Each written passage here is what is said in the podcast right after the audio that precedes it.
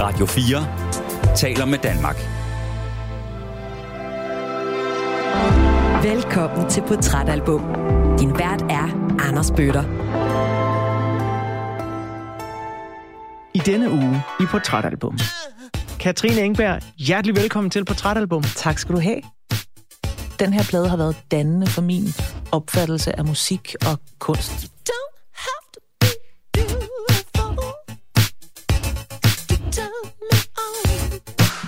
Synger du bare med på hver en linje. Jamen, altså, og danser den, med, ikke Jeg har jo simpelthen lyttet til den plade i 35 år. Så ja. det er sindssygt.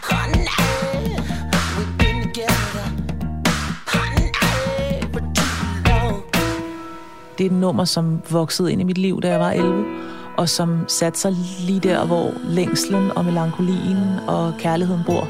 Det gør det stadig for mig, det nummer. Det repræsenterer noget, der måske for mange er bare er poppet og overfladisk, og for mig er det et ekstremt vigtigt nummer. Jeg elsker det. Og jeg har svært ved at høre det, uden at græde. Sometimes it snows in April. Rigtig hjertelig velkommen til Portrætalbum her på Radio 4. Jeg har her i programmet tidligere fortalt dig om, at jeg godt kan være meget fascineret af musikalbums, der har et gigantisk hit, eller nærmest sådan en stor programerklæring, som det første nummer på albummet. Men du skal vide, at jeg også kan være dødsens fascineret af albums, som gemmer på de allerstørste hits til allersidst. Og sådan et album skal vi beskæftige os med i den her uge. For det lille funky jazzede popmesterværk Parade af Prince indeholder 12 numre.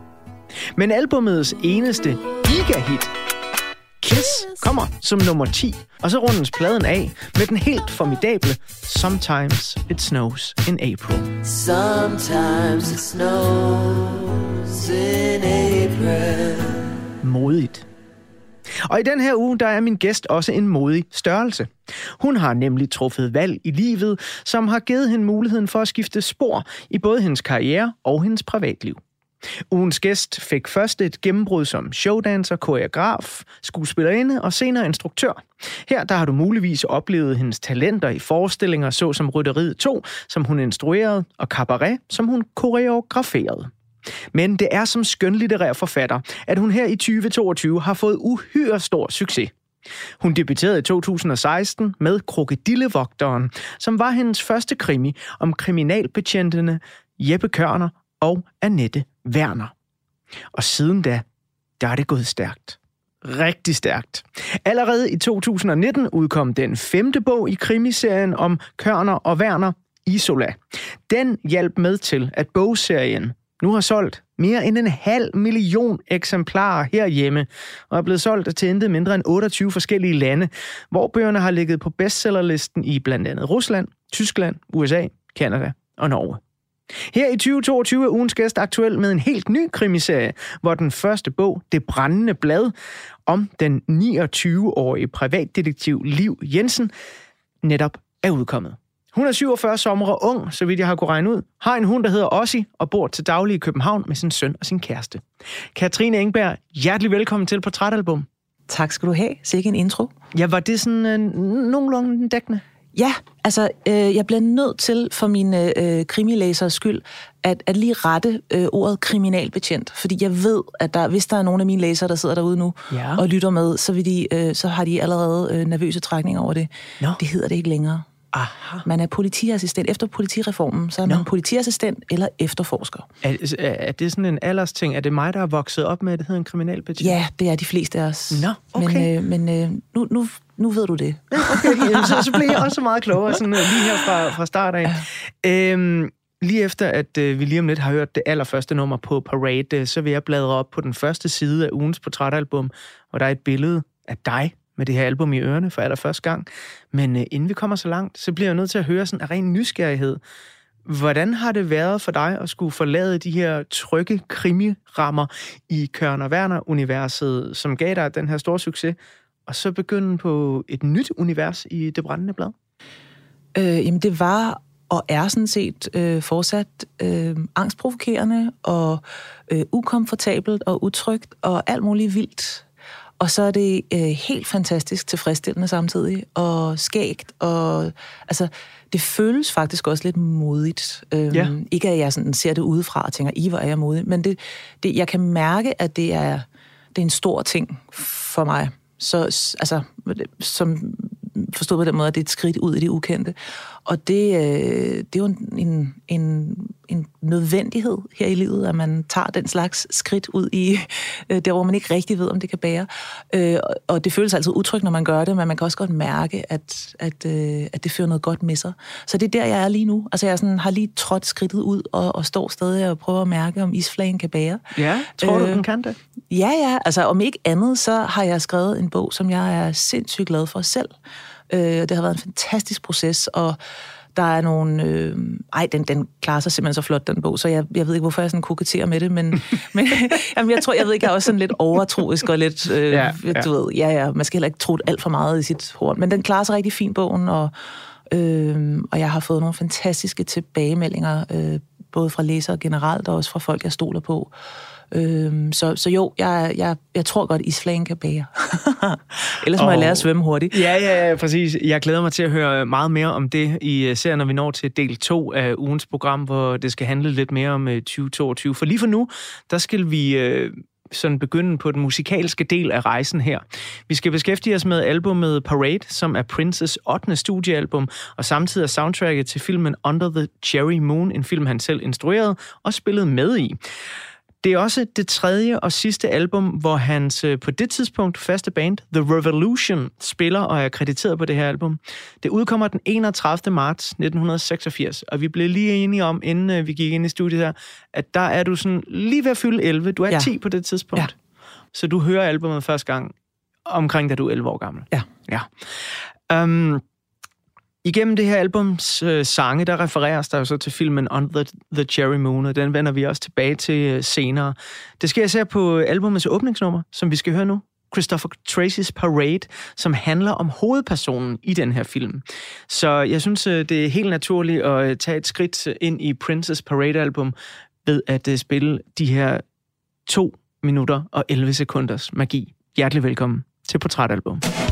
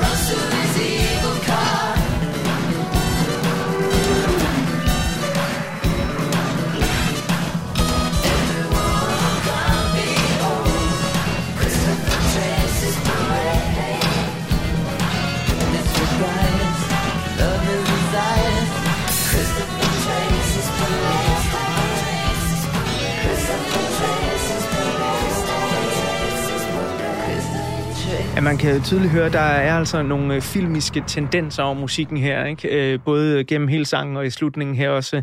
Der, der er sådan et eller andet cinematisk, som øh, Prince han ruller ud her. Ja, en stor lyd. Katrine, nu vil jeg gerne bladre op på den første side af portrætalbummet.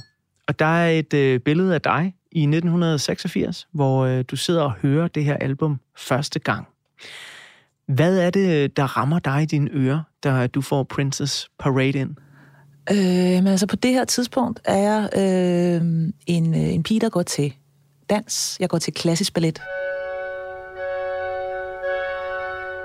Så jeg er, øh, jeg har ikke lyttet så meget til musik endnu. Jeg har sådan primært hørt det her klassiske musik, som man jo spiller øh, i en klassisk ballettime. Klassisk ballettime. Øh, og så har jeg ellers øh, siddet sådan lidt på min storesøsters værelse og lyttet til hendes plader, øh, når hun spillede musik. Men ikke så meget endnu. Jeg har ikke sådan rigtig begyndt at interessere mig for musik.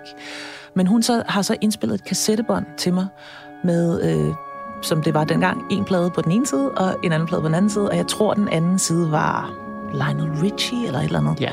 Ja, så jeg fik det her kassettebånd og satte det i min, øh, hvad det nu var, afspiller, og, og trykkede play, og så startede det her nummer, som vi lige har hørt, øh, Christopher Tracy's Parade, som for mig var støjende og kakofonisk og symfonisk og melodisk og alt muligt, som jeg ikke forstod, øh, hvorfor fungerede, men som simpelthen bare øh, ramte mig alligevel. Og der er jo noget helt vildt fedt ved de der øh, musikstykker, som rammer en, uden at man er helt sikker på, at man kan lide dem. Altså hvor man sådan faktisk skal høre dem flere gange, og skal ind og... Der er ligesom sådan en eller anden form for... Altså der var både en instinktiv forbindelse til nummeret, men der var også en modstand imod, for sådan en, nej, nej, nej, det er alt for støjende og mærkeligt, og... Øh, ja, og når jeg hører det i dag, har jeg det faktisk lidt på samme måde. Altså, som Ej, hvor fedt. Jamen, det, det, jeg, har på, jeg er ikke sådan rigtig vokset fra det. Jeg synes stadig, det er støjende og mærkeligt og ja. vildt fedt. Men det, det er det også, og det er også, altså jeg er super glad for, at du tog det her album, fordi det er ikke et album, jeg kender vildt godt af Prince. Altså mm. jeg, jeg kender selvfølgelig de store hits, dem kan man ikke undgå. Nej. Men, men det har nemlig sådan alle mulige kantede ting, selvom det jo altså også i godsøjne bare er gode popnumre. Ja. Og det er, øhm, det er vildt fedt for mig at høre det her, hvad, hvad 11-årige Katrine har fået ud af det, fordi det er, jo, det er jo også sådan en ting, der ligger i det at være musikelsker. Lige den der følelse, du har der. Ja, Den ja, vil ja fordi... øn- den vil jeg ønske, stadig havde. Ja, ja, men jeg tror, man vokser fra den. Altså, Ja. forstået på den måde, jeg kan sagtens blive ramt af musik i dag. Jeg blev ekstremt ramt af Minds øh, seneste plade, for eksempel. Øh, som jeg ved, du også har haft med i programmet Ja. ja. med Lærke Kløvedal. Der er nogen, der går shit Men, men det rammer på en særlig måde, når man er den alder. Ikke? Ja. Altså de der formative teenageår, eller øh, præ-teenageår, der sker bare et eller andet. Altså det, det er jo, den her plade har været dannende for min opfattelse af musik og kunst generelt, og det, det får man jo ikke tilbage, den oplevelse.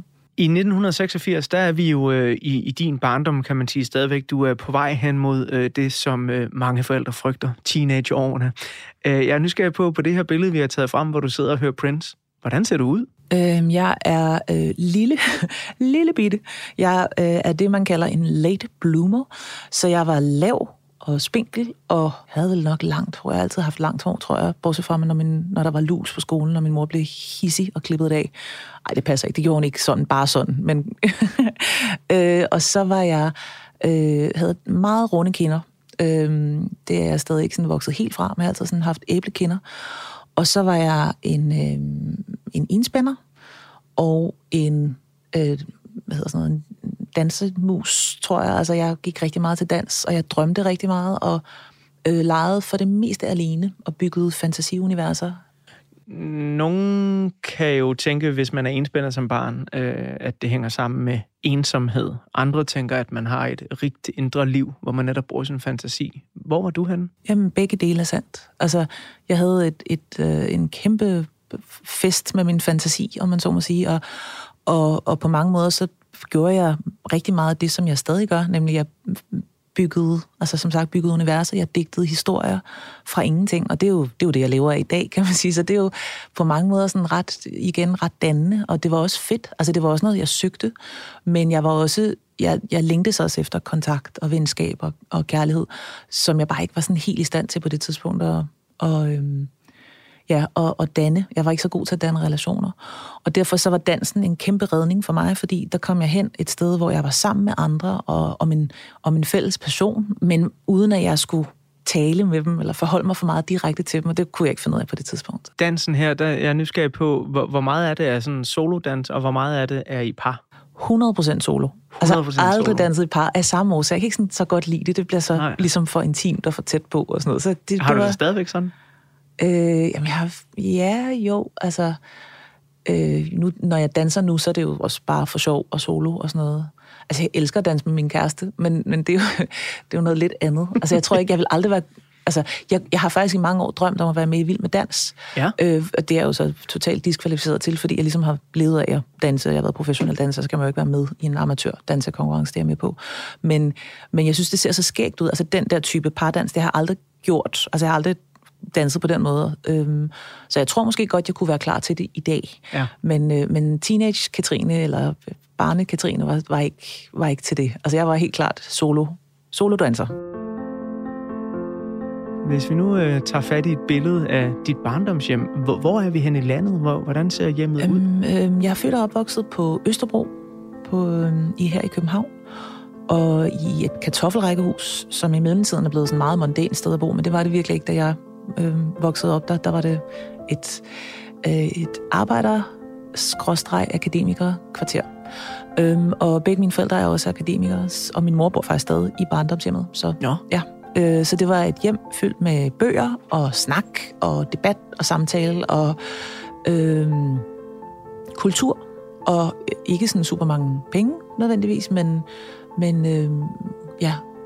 Altså det der med det rige indre liv var jo ikke noget, jeg, der bare kom flyvende. Altså det, min søster og jeg er altid blevet stimuleret ekstremt meget til at tænke, øh, tænke selv, men også at tænke frit og tænke kritisk og øh, samtale og så videre. Så det var sådan et, et hjem med, med mange ord. Det lyder som et, et dejligt barndomshjem, og når du fortæller om det, så kan jeg jo se, at det, det også virker som sådan en, en tryg og, og rar base. Øh, ja, det var det, og det var det også ikke. Altså, øh, 80'erne var jo ikke sådan nødvendigvis... Øh, altså, jeg føler ikke, at jeg er blevet kølet af mine forældre. Altså, øh, og så kan man diskutere om min generation køler, om vi køler vores børn for meget. Men altså, jeg har lært meget hurtigt at klare mig selv. Og, øh, og det, det har jo en masse fordele, men, men det er ikke nødvendigvis... Altså, jeg er aldrig blevet pakket ind. Ja. Det er ikke sådan på den måde kæmpe trygt. Øhm, det medfører, altså, det, det giver nogle kompetencer på et tidligt tidspunkt i livet, men det, det gør jo også, at man, øh, ja, så, så er der nogle andre ting, man mangler, ikke? Når jeg snakker med øh, gæster her på Trætalbum, som i en tidlig alder har lært at klare sig selv, og som mm. Også, øh, altså det er også ret tidligt at støde på et album, som der virkelig får en stor betydning for en, jamen så bliver man også meget øh, selvstændig. Øh, jeg er lidt nysgerrig på en ting. Fik du øh, som barn, skråstreg ung, øh, et eller andet øh, fritidsjob? Altså har du haft et arbejde, da du var lille? Ja, men det er sjovt, du spørger. Ja, jeg havde mit første job som... T- det har så også været 11-årig. Ja. Og det var, sådan en, det var bare sådan en, en chance, hvor vi solgte VM-aviser, hed det. Der var jo VM i Mexico, Ja. og så var der sådan et avistillæg, som hed VM-avisen. Jeg kan ikke huske, hvad det var for en avis. Men jeg stod simpelthen øh, på Kongens Nytorv, kan jeg huske, med en, øh, en øh, øh, Dannebrogs poncho og en i dag meget politisk ukorrekt sombrero på, og solgte VM-aviser for, jeg kan ikke huske, om det var sådan noget to eller fem kroner eller sådan noget. Ja, ja. Det var mit allerførste job. Wow. Øh, og det var kun jo en ganske kort periode, mens Ja. ja. det her VM øh, stod på. Ikke? Og så ja, efterfølgende så fik jeg et job i en grillbar, der tror jeg var 13. Ja. Øh, jeg arbejdede ikke så længe, fordi jeg var for lille. Altså jeg var for lav. Jeg kunne ikke nå den øverste hylde. Nej, så jeg, sødt. jeg blev fyret. det var meget, jeg var meget ked af det. Øh, måske var jeg heller ikke så dygtig til det. Måske var det bare en undskyldning, det der Ja. med den øverste hylde, men jeg kunne faktisk ikke nå den. øhm, og så, jamen, jeg har haft masser af fritidsjob. Jeg Ja. blev ansat som pikoline i det hed engang øh, Brødrene Andersen, som var sådan en fin øh, tøjforretning inde i Østergade. Og så fik jeg, og det var det fedeste ungdomsjob, jeg havde, der blev jeg ansat, tror jeg, jeg var 16, øh, som, det, det hed vist også Piccolo, men den, der river billetterne over i Grandteateret, Ja. hvor jeg fik set en masse film. Aha. Så Okay, det, det, er, det, det er det gode fritidsjob. ja, det er der. nemlig det gode fritidsjob. Dem ja. der, hvor man kan få noget af det også, ikke? Jamen, det var virkelig, virkelig fedt. Vi skal øh, lige om lidt have tegnet et portræt af året, som øh, alt det her foregår i 1986. Men øh, inden jeg bladrer op på den side, hvor der er et billede af året, og jeg vil tegne et portræt af det, så øhm, skal vi høre øh, det første nummer, som øh, du har valgt, som faktisk også er nummer to på pladen, lige om lidt, øh, New Position. Ja. Øhm, det her Parade-album er jo, ja, som jeg sagde i begyndelsen, ret formidabelt øh, spændende for mig som musikformidler at beskæftige sig med også, ikke? fordi de store hits, de ligger bare til sidst på pladen. Ja. Øh, det er ret modigt og sejt gjort. Vi vender tilbage til Kiss øh, senere. Mm. Men albumet her, det blev, øh, da det kom, ret godt modtaget af anmeldere og fans, øh, og det blev især fremhævet som værende langt bedre end hans foregående album, det der hedder Around the World in a Day. Og jeg læste mig frem til, at faktisk Parade her, det bliver det første Prince-album, der sælger mere i Europa, end det gør i USA. Så det er jo på sådan en eller anden måde et trinbræt for Prince til at vokse sig ud af USA og blive ja. En global superstjerne, ikke? Øh, men vi skal som sagt høre New Position, inden vi får et lille portræt af året 1986. Hvorfor er New Position Ja, men så det, vigtigt et jamen, nummer? Og jeg, jeg, jeg var faktisk ikke helt sikker på, om jeg skulle tage det med. Det er igen også et lidt mærkeligt nummer. Men Ja, der er simpelthen meget. faktisk, det er de første, det er de første øh, øh, fem 10 sekunder af nummeret, der gør det for mig. Okay. øh, men det er helt skørt, men det er, der, der kommer... Øh, og så kommer trommestikkerne. Klik, klik, klik, klik, klik, klik, klik, klik, klik. Jeg tror, jeg har hørt den start af nummeret altså 10.000 gange. Og det er sim- der er simpelthen et noget, der er noget med, med måden, det nummer bliver skubbet i gang. Den rytme der. Ja. Og de der trommestikker, som... Jeg, jeg kan ikke forklare, jeg kan stadig ikke forklare det. Jeg kan ikke sætte ord på det, men den start der, den gør et eller andet fuldstændig magisk for mig. Stadig, når jeg hører det. Hvor er jeg glad for, at du fremhæver det, for det er jo noget af det, Prince kan, og det gør han til overflod på det her album. Det er sådan et overflødighedshorn af alt på én gang. Mm. Virkelig, virkelig lækkert. Det her, det er New Position. We've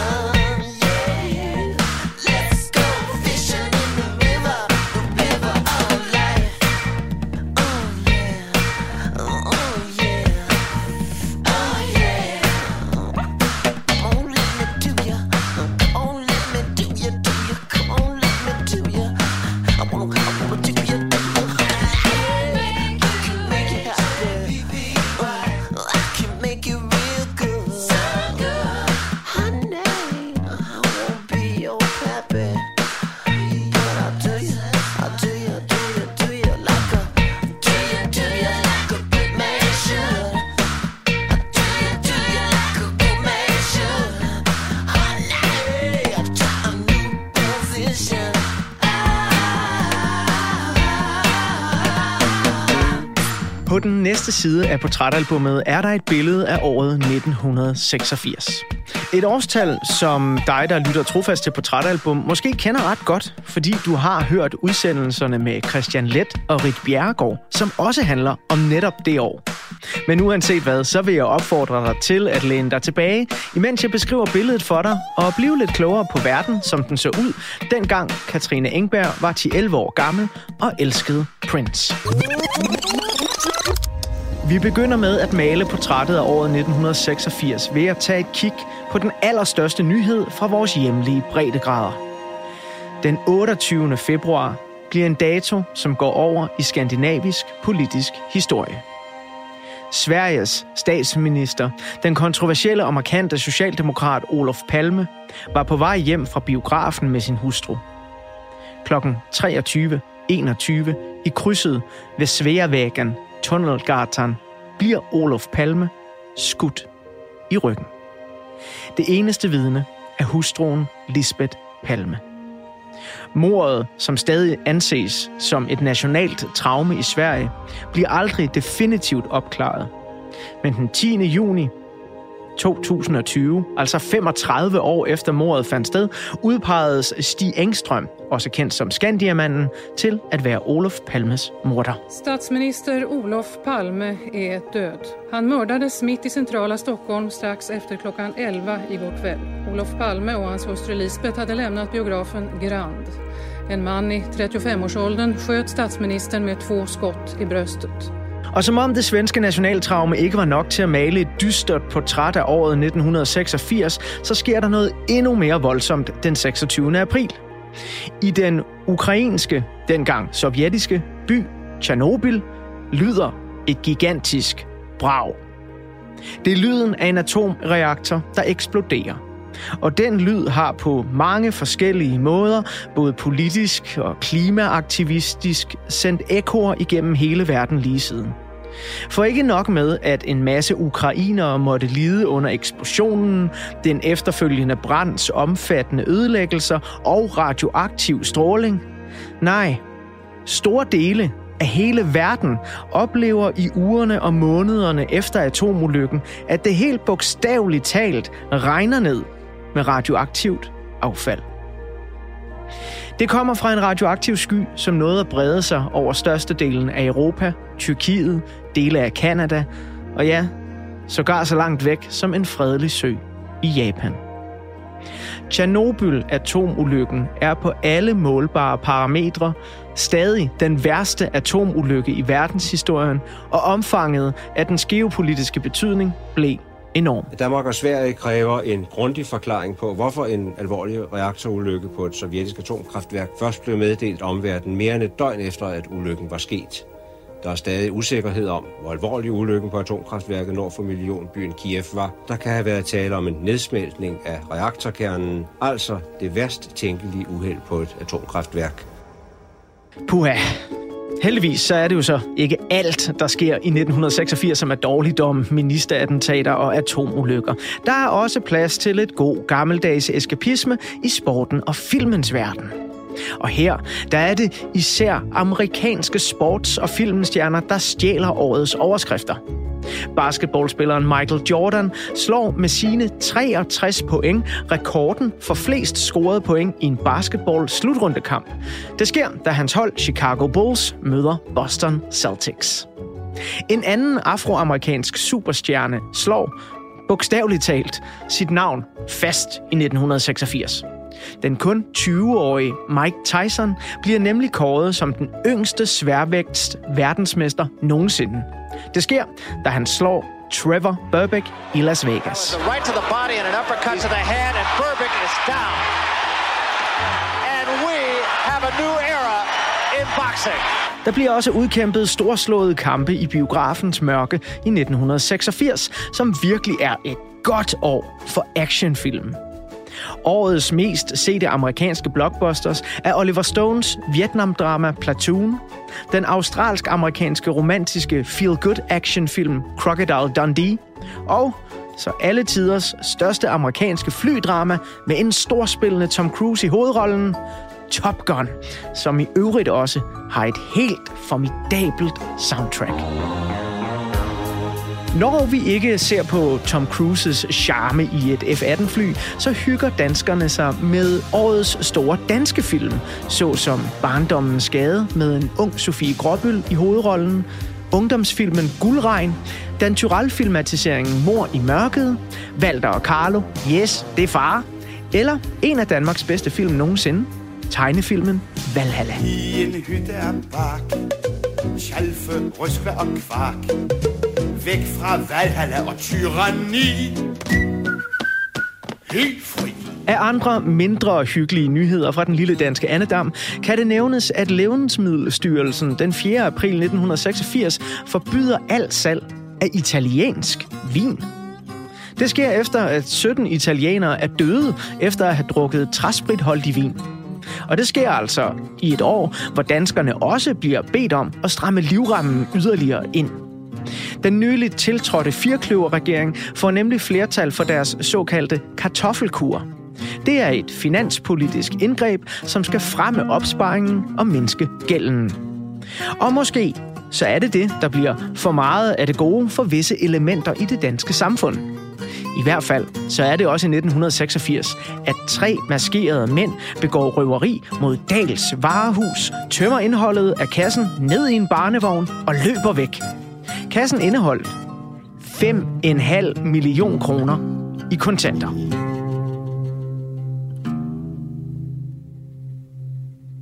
Sådan. Sikkert år, Katrine.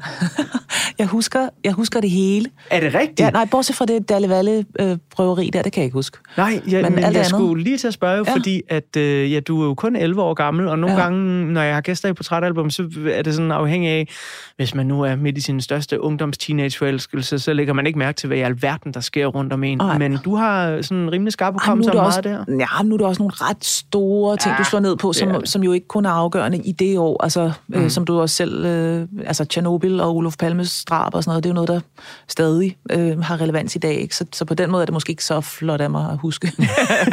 men, øh, men tak. Men, men kan du huske, ja. hvordan at noget, nogle af de her overskrifter sådan føltes dengang? Jamen, jeg, jeg sad faktisk lige nu her, mens du, mens du øh, fortalte, og tænkte, at, at øh, jeg kan godt forstå, hvorfor, da vi så kom frem til 92, og øh, vi havde den der gyldne sommer, hvor vi vandt EM i fodbold, og vi sagde nej til Maastricht og sådan noget, altså hvor vi sådan virkelig havde sådan en kæmpe øh, national optur. Jeg kan godt forstå, at vi havde brug for den. Altså der var nogle, der var nogle hæftige år der i slut 80'erne, øh, som jo netop er, netop, det- det, var der, jeg sådan gik fra barn til, til teenage hen imod noget voksent.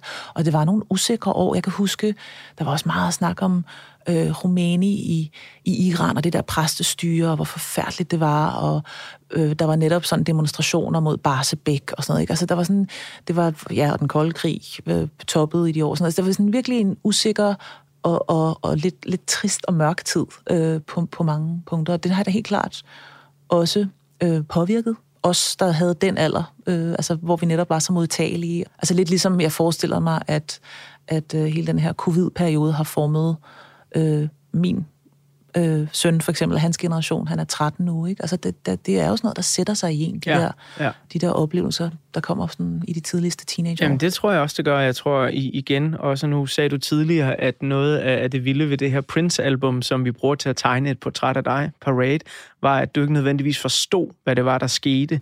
Men Mhm. nogle gange så forstår man jo også med følelserne. Så når man får sådan et, øh, et lille samtidsportræt her, øh, altså selvom du har et rigt indre liv, og du danser og har dine interesser, så, så er det vel også en tid, der, der på mange måder påvirker dig som barn. Ja, og, og, og man kan sige, mange af de, altså, de valg, jeg så at sige har truffet intuitivt i den her alder, handler jo også om eskapisme. Og jeg skal ikke kunne sige, om det er meget almindeligt, at man gør det som barn, om det er bare sådan en barneting, eller, eller om jeg måske også har netop øh, trukket mig lidt fra en verden, der virkede skræmmende. Det kan jo godt være, at der har været en eller anden form for, for sammenhæng der, ikke? og jeg ligesom er flygtet ind i et danselokale og bare har lavet noget, der var sjovt og dejligt, fordi verden var så stor og skræmmende. Nu øh, fik jeg jo introduceret dig i begyndelsen af programmet her øh, som øh, tidligere showdancer og koreograf og instruktør, og øh, jeg er jo nysgerrig på, når vi nu er hernede i, i 86, hvorfor at øh, det lige var dansen, der sådan blev så stor en del af dit liv, fordi som sagt, du havde jo også forskellige fritidsjob, du begyndte at interessere dig noget mere for musik, efter du mødte Princess Parade, ja. Ja. så hvorfor var det dansen, der blev din skæbne til at starte med i hvert fald? Min skæbne. Altså, for det første var det en kærlighed, øh, som ramte mig meget tidligt i livet. Min mor tog mig med i det kongelige teater øh, for at se en ballet, der hed Et Folkesavn. Og der har jeg været fem eller seks år gammel. Nej, jeg har, jeg har været fem. Øhm, og den, øh, den forelskede jeg mig bare i. Altså, jeg sad der i, på, altså, på det, der hedder gamle scene, på parkettet med min mor, på et rødt plyssæde og kiggede op på scenen og tænkte, det der, det er det ultimative. Altså, hvis ikke, hvis ikke jeg skal det der, hvad skal jeg så med mit liv? Wow. Når man, når man har lidt svært ved at knytte venskaber og, og sådan danne nære relationer, så kan man ofte slå over i at optræde i stedet for. Altså det er sådan meget almindeligt, øh, at man så gøjler og får, får opmærksomhed på den måde i stedet for. Og, øh, og det gjorde jeg så også, og for mig var det bare dansen. Det var simpelthen, det var både fordi jeg forelskede mig i det sådan øh, ydre. Altså, jeg kiggede, når jeg kiggede på det, men også fordi, at når jeg der så spillede musik, og jeg bevægede mig, så mærkede jeg bare en enorm glæde og en kærlighed, som jeg stadig mærker. Altså, jeg er stadig sådan, når, når du spiller numre fra pladen her, så har jeg svært ved at sidde stille. Ja. Og synge med, har jeg og også synge med, ja, ja, men så der er en enorm stor sådan øh, danseglæde i mig, øh, som, som fik lov at fylde ret meget, fordi jeg måske netop også havde behov for at få noget opmærksomhed. Det kunne jeg så få på den konto. Øh, Så er jeg jo så nysgerrig på, når, når du så begynder til dans, altså en ting er jo at have det her, øh, hvad skal vi sige, lidt for sig selv, som jo, altså dansen er jo en blanding af det introverte og det ekstroverte, især solodansen, som jeg ser på den i hvert fald. Mm. Men så de første gange, sådan som, som barn, når du skal op på en scene, og, og du skal ja. optræde for nogen, hvad er det for en oplevelse? Øh, jamen, øh, jeg, jeg havde det allerede dengang ekstremt blandet med det, og det har jeg stadig. Altså, jeg er jo stadig i en, i en øh, position, hvor jeg af og til skal, så at sige, optræde. Altså, der har lige været bogform i København, og der har jeg haft nogle ja, senere optrædener. Og jeg er... Øh, jeg, jeg tror, jeg er sådan relativt god til det. Øh, og jeg kan rigtig godt lide det, og jeg kan rigtig godt, eller, og jeg kan virkelig også ikke lide det. altså, jeg, jeg, det gør mig enormt nervøs, og jeg bruger mange kræfter på det. Og øh, sådan havde det allerede dengang. Altså, jeg skal simpelthen huske at have præcis den følelse, som hvad har jeg været, sådan 6, 7, 8 år gammel, når jeg skulle lave mine første balletopvisninger for, for forældrene. At jeg var vildt stolt og spændt og glad og vildt nervøs og havde lyst til at gå hjem og lægge mig under dynen. Og det er, sådan, det er lidt på samme måde, jeg har det i dag, så så mærkeligt. Altså, ja. Jamen, jeg, grund til, at jeg sidder og smiler, det er, fordi jeg kan identificere mig en til en. Øh, Og det er stadig sådan, jeg har det. Ja. Jeg har lige øh, taget portrætalbum og på en teaterscene for første gang nogensinde. Ja. Og lavet portrætalbum live med musikeren Bisse. Øh, Og jeg havde det præcis sådan der. Ja. At- jeg, jeg var stolt, og jeg var glad, og jeg havde vildt meget lyst til at lægge mig hjem under min dyne. øh, Ja. Og aldrig se nogen i hele verden. Nej, og men det er så... På én gang. Ja, og det, og det, og det er fuldstændig... Altså, det, alle følelserne kører parallelt, og de er så modstridende, at Ja. man slet ikke forstår... Altså, det, jeg kan stadig ikke rigtig forstå, hvordan det, det, de kan sammen eksistere, men samtidig sammenligner jeg det med følelsen, når man har fødselsdag, og man sidder ved bordet, og ens familie synger fødselsdagssang, og alle, alle kigger på en og klapper i takt, og man tænker, hvor er det dejligt, at I gør det, at I ikke søder at lade være. Altså, den der, altså Ja. ja. jeg var helt klart også et af de børn, øh, der, der kravlede ind under bordet, når der blev sunget fødselsdagssang. Fordi jeg kan ikke rigtig være i den der opmærksomhed, og samtidig så higer jeg efter den, så det er så underligt og komplekst, at jeg lærer aldrig nogensinde at forstå, hvad det handler om.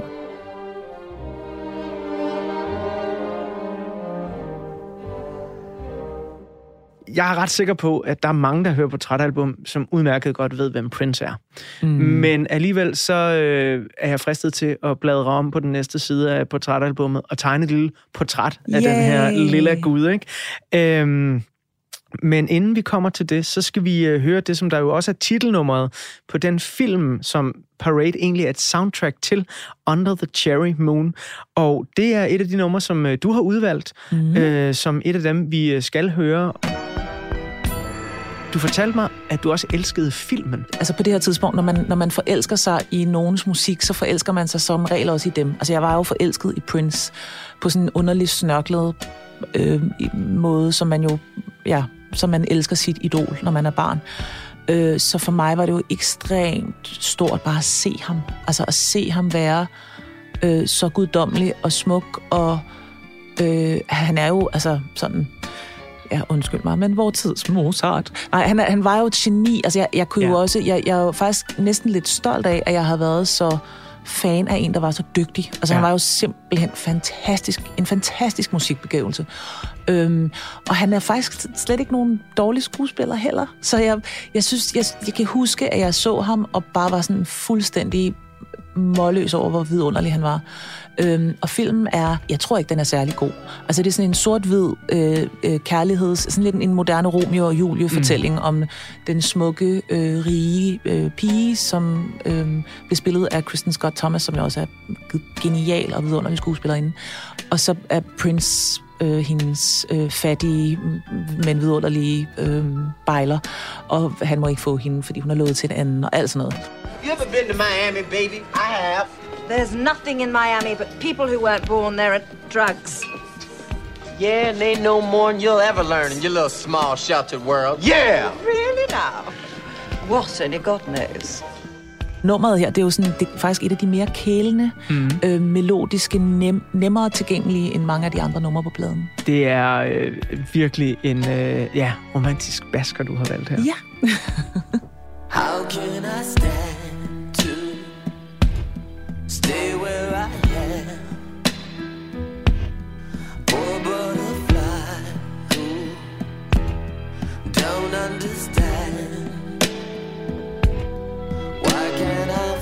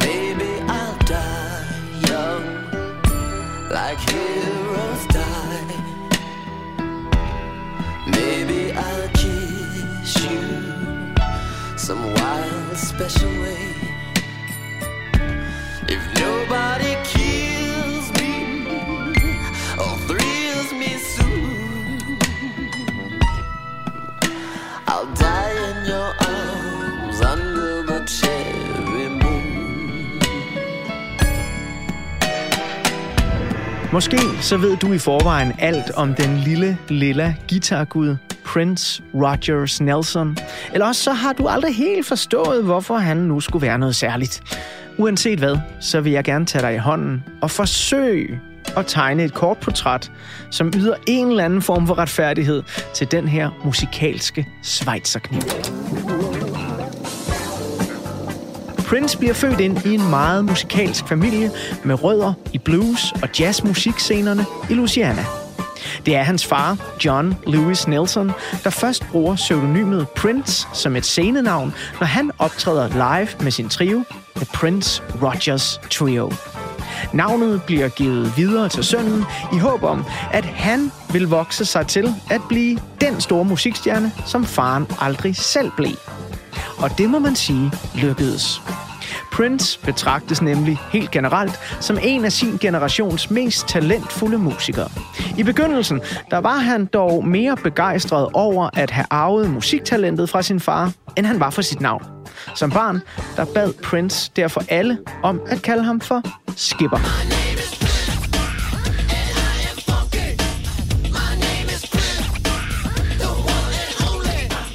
Selvom Prince både har været med i forskellige bandprojekter og har spillet sammen med en lang række uhyre dygtige musikere igennem hele hans liv, så er han først og fremmest en solokunstner med stort S. For til trods for, at flere af hans albums ofte gæstes af et væld af musikere, så spiller Prince også selv flere forskellige instrumenter på numrene, ligesom han også ofte selv sidder i producerstolen.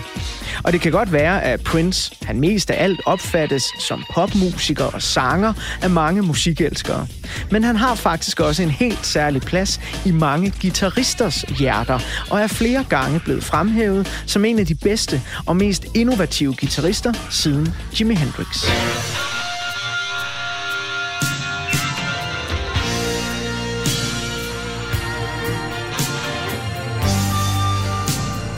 Men Prince var ikke bare en uhyre dygtig musiker. Han var også en vanvittig produktiv sangskriver. I løbet af hans 57 leveår anslås det, at han nåede at skrive mere end 1000 sange. Og han hittede ikke kun med sine egne kæmpe numre, såsom Purple Rain, When Doves Cry og 1999. Nej, han gav også numre væk til andre musikere, ligesom der blev indspillet coverversioner af hans sange, som blev større hits end hans egne originaler. Hvem husker eksempelvis ikke Sinead O'Connors fantastisk rørende version af nummeret Nothing Compares to You?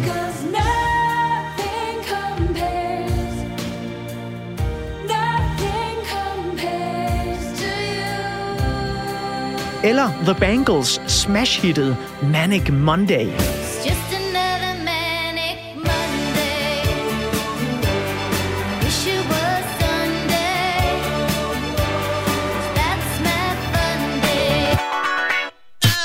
Var nemlig begge to skrevet af Prince.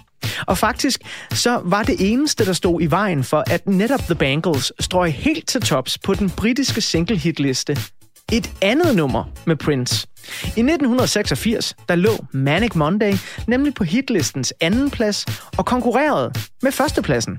Nummeret Kiss.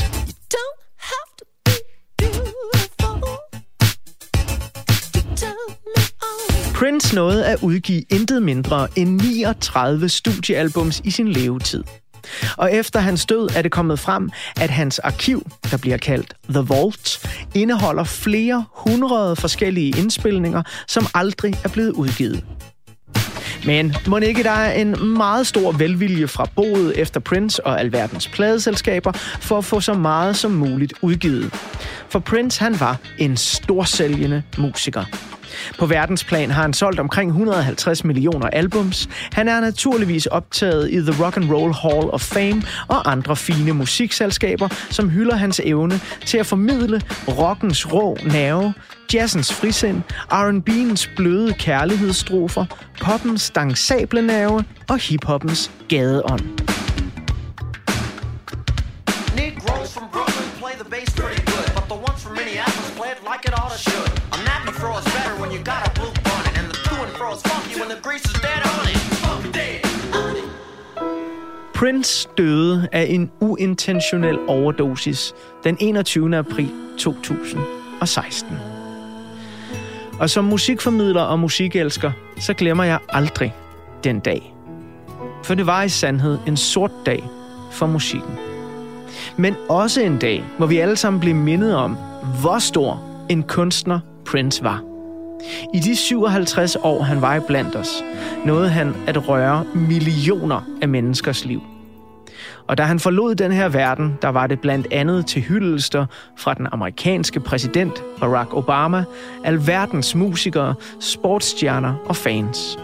Flere byer i USA flade på halvt, imens broer, kirker og statsbygninger blev badet i lilla lys for at mindes Prince. Well, this is certainly the sort of news that you don't want to believe is true, but uh, Prince has died at the age of 57 years old.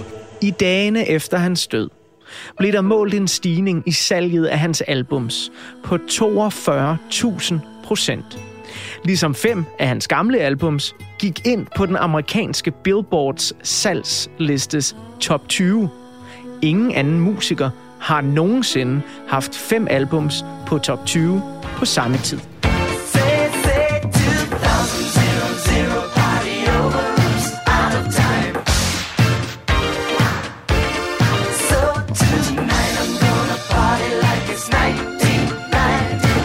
Og imponerende som alt det her lyder, så er du kun lige blevet public service serviceret med en lille bitte bitte brøkdel af Princes imponerende livshistorie. Vi har kun krasset i overfladen. Lige om lidt, så går vi i gang med portrætalbum del 2, men inden da, så kan vi lige nå det allerstørste hit på det album, som Katrine Engberg hun har valgt til at tegne et portræt af hende. Fra Parade får du her Kiss.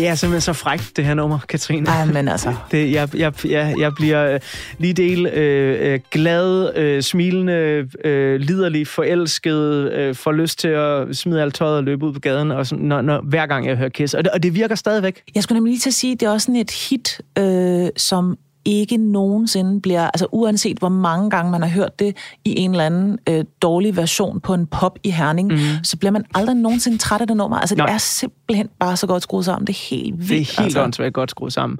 Inden vi skal i gang med øh, portrætalbummets anden del, hvor vi skal snakke lidt mere om øh, dit liv her i 2022, og om Prince har ligesom fulgt med dig hele livet, det er jeg jo meget nysgerrig på at vide lidt om, så kunne jeg godt tænke mig at høre, nu beskrev jeg jo sådan lige, at jeg meget tydeligt husker den dag Prince døde. Øhm, det betød bare noget helt særligt. Ja. Kan du huske den dag, han døde? Jeg kan love dig for, at jeg kunne. Eller kan. Øh, jeg øh, var i Legoland med Nej. min familie, øh, da jeg fik nyheden. Og øh, altså, jeg blev, jeg blev så ked af det, at øh, altså, det føltes som at miste et familiemedlem. Øh, altså, og, og, og min ungdom, og min uskyld, og mine drømme, og alt muligt. Altså, det var så voldsomt, at jeg næsten skammer mig over at sige det, fordi jeg ved godt, at øh, vi jo ikke kendte hinanden, Prince og jeg, men han, han har spillet sådan en stor rolle for mig i mine unge år. Øh, og, og altså det der fyrtårn, at han forsvandt på den måde. Og jeg kan stadig huske, det var, ja, det var jo i april, sjovt nok, eller ironisk nok, øh, at sætte mig udenfor. Det var vildt koldt. Øh, på sådan en, en solseng, eller sådan noget, foran hotellet i Legoland, altså sådan, hvor folk sad og spiste morgenmad fra morgenmadsbuffeten. Og så høre Sometimes It Snows in April, og græde og græde og græde, inden jeg så skulle ind med vores søn og, ja, og være i Legoland. Og det var simpelthen så voldsomt. Jeg var så ked af det. Og bare når du fortæller om det, når jeg fortæller om det nu, altså jeg kan stadig huske følelsen. Det var virkelig, øh, ja, en, det er en sorg for mig. Sometimes it snows in April. Sometimes I feel so bad, so bad. Lige om lidt, så øh, skal jeg øh, lukke portrætalbummet sammen for øh, denne her første del af ugens udsendelse. Så åbner jeg det igen, når vi øh, når til øh, del 2. Men øh, inden vi øh, kommer så langt, så skal vi lige øh, have den første halvdel af et nummer, du har valgt for pladen. Girls and Boys. Hvorfor er alle de mærkelige numre på den her plade, du kunne vælge, har du lige valgt det her? Jamen, det er sjovt. Jeg tænker faktisk på det her nummer som sådan et af hitsene. Altså, de er sådan mere dansable. Jeg husker det bare som sådan et af de mere poppede, tilgængelige, øh, men som så samtidig har den der underlige skævhed, som er pladens signatur, og som gør det gør, at det sådan sætter sig et niveau dybere i mig i hvert fald. Øhm, det kan bare noget vildt fedt. Altså man kan høre det på mange forskellige måder. Man kan både bare danse til det, og, være sådan, øh, og så kan, har det også noget, noget historie, der stikker dybere på en eller anden måde. Yes, boy.